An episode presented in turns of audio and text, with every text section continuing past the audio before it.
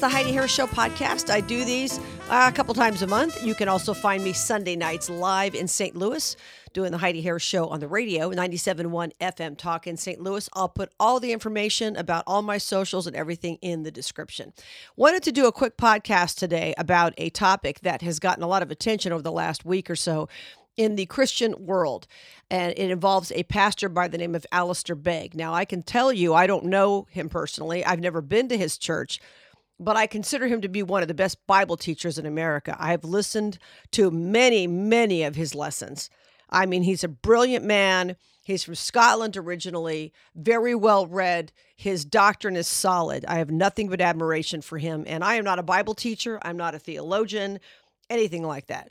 Uh, and he's just brilliant. But recently, actually, it was a couple of months ago that he did a podcast talking about a new book he's got out called The Jesus Manifesto, okay? The Christian Manifesto. So he did this book uh, and he did an interview with the guy who normally does the voiceovers for his podcast and whatnot. Okay. So they were talking about just a lot of things, obviously. But toward the end of the interview, uh, the topic came up about whether or not uh, to attend a gay wedding or transgender wedding. And he said that he had recently had a grandmother. And I went back and listened to this, so I made sure I didn't take it out of context. I don't want to use the audio because I'm not sure I have the right to it's hard to find the interview, but he talked about the fact that, you know, there are tough questions that people ask. And he said he had a grandmother come to him and she had a transgender grandson or somebody having a wedding. Don't know what parts anybody had, don't care.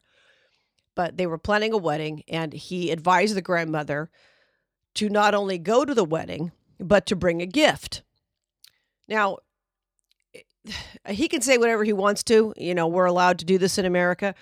There's been a huge dust up as a result of this. And here's what I will give you from my perspective as, once again, not a theologian, but as a Christian and a person who respects Alistair Begg tremendously. I don't revere any pastor or any celebrity or anybody like that. I, I never have, but I certainly appreciate what they have to say. Now, I did write a book a couple of years ago called Don't Pat Me on the Head. You can get it on Amazon. It's got a lot of stuff about radio behind the scenes and and one of the things that I put, and I have a whole chapter on this, that you can learn from anybody. I don't care if you have, in this particular context, what I had is a, a boss who I believe was mentally ill. And even so, I learned things from him. So you can have a coach who's crazy, but you could still learn how to be a better linebacker from that coach, right? You can have a boss who's a, a crazy executive, but you can still learn how to do media better because, you know, she has some certain points to make, right? So, point being, you can always learn from somebody. Nobody's perfect. Everything you've ever learned in your life, you've learned from a sinner. Everything from your parents, bosses, college, whatever, everything you've learned from a sinner, a flawed person, because we all are.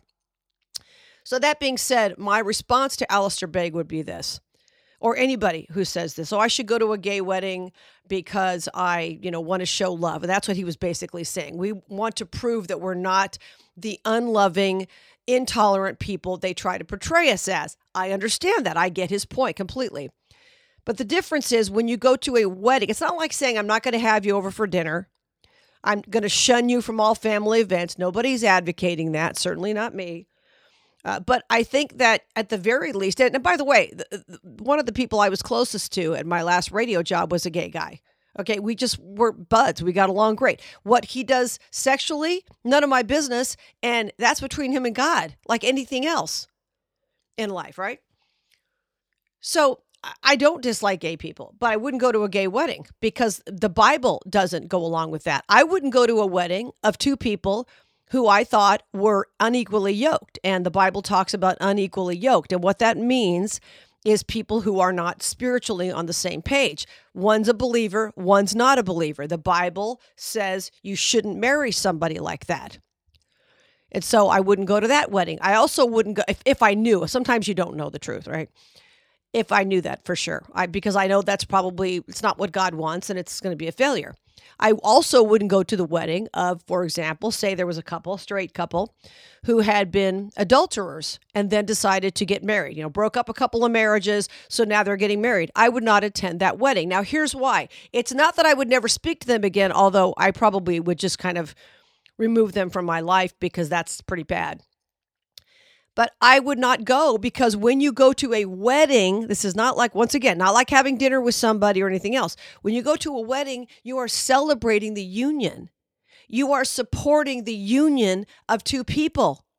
And when they turn around and they say, ladies and gentlemen, Mr. and Mr. So and so, or Mrs. and Mrs. So and so, or whatever the situation may be, whatever body parts they have left, you're if, if you're applauding, you're cheering on something that God wouldn't want. I mean, would Jesus go to a gay wedding? I don't think so. Would Jesus condemn them? Don't know that he'd necessarily show up and condemn anybody, but he most certainly would not be on board with this. There are very clear, distinct sexual lines in the Bible. Now, before you get self righteous because you're not gay, I hate when people say that. Well, at least I'm not gay. Well, there's a lot of stuff in the Bible that you shouldn't be doing. There are a lot of things about gossip, for example. A lot of people gossip, a lot of judging, things like that. You may think I'm judging. Now, I'm not judging. I'm talking about what the Bible says. I'm not judging the people and saying they're worse than I am or this is a sin that's terrible or so. I'm not saying that. But I wouldn't go to the wedding to celebrate a union that goes against God. So I disagree with Alistair Begg on this. But once again, this man is an amazing Bible teacher. He's done a tremendous thing leading his church. And, and by the way, he's not going soft on what the Bible says about homosexual relationships. He's not going soft on that. But I think what he's missing is the idea that we're supposed to give in to prove love. And I think there's a difference. Like, for example, let's say you're a parent and your child is doing something, and they all do, something you don't agree with. I've seen parents do two things. I've seen parents cave and say to their kid, oh, well, or tell other people, oh, well, it's okay because it's their child and they don't ever want to admit their kid's in error. I've seen people do that. They go along with anything their kid wants. They like their posts on social media that are completely contrary to God. And this is what they do. And I know these people personally. And I know other people who've said to their kid, Look, I love you no matter what, but I'm not cool with this. Like, for example, if their kid has a child out of wedlock, and I know people who've got, dealt with that too, they love the child still, they love the grandchild still, but they wish they'd got married first. And they let their kid know that. Come on, really? But I still love you. I will not punish the grandchild. So, but you don't have to approve everything anybody does to prove that you're loving. Jesus didn't. Jesus called out sin all over the place when he saw it. And he didn't tell the woman at the well or the woman who was caught in adultery, he didn't tell the woman caught in adultery, well, after, you know, nobody would kill her because nobody there, all the people who were holding rocks in their hands, had all sinned themselves and they walked away. He didn't say to her, hey, babe, go on, do whatever you want to do, whatever makes you happy. He didn't. He said, go on and don't sin anymore. That's what he told her. So Jesus called out sin without judgment. He was calling out sin. He called, you know, the the Pharisees he called them all kinds of things vipers, broods of vipers, and things like that. What's he going to do? Back off and say, Oh, I'm sorry, your feelings were hurt. I don't want to call you out. He called out hypocrites far more than he did sinners during his ministry, which, once again, talking about strictly what Jesus said. And then the Bible talks in many places about sexuality and things like that. But the point is, there's a way to love people without going along with everything they do. It's not loving to support a union that goes against God. So I disagree with Alistair Begg on this, even though I have tremendous respect for him. Would I still go to his church if I was there? I don't know. I don't know because I, I have so much respect for him and he's taught so many great things over the years. I hope this doesn't destroy his ministry, but I do think this is a bad piece of advice. Now, I have seen that he's not repented from this, he's not backed down from his point of view.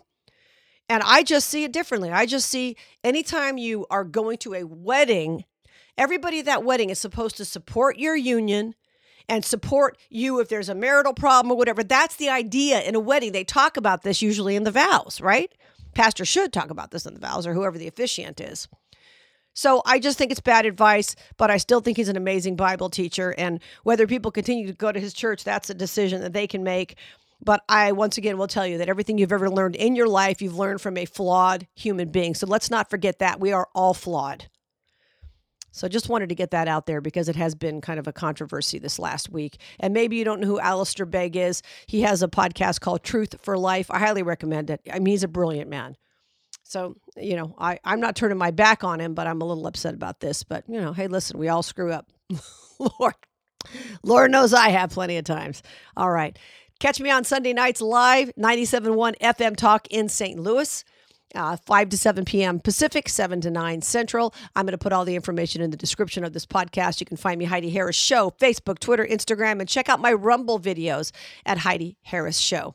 Until we meet again, remember God's in charge. Don't panic. It's okay to get disgusted. I do once in a while, but don't get despondent. Don't give up. God still got it. Here's Tony Scottwell.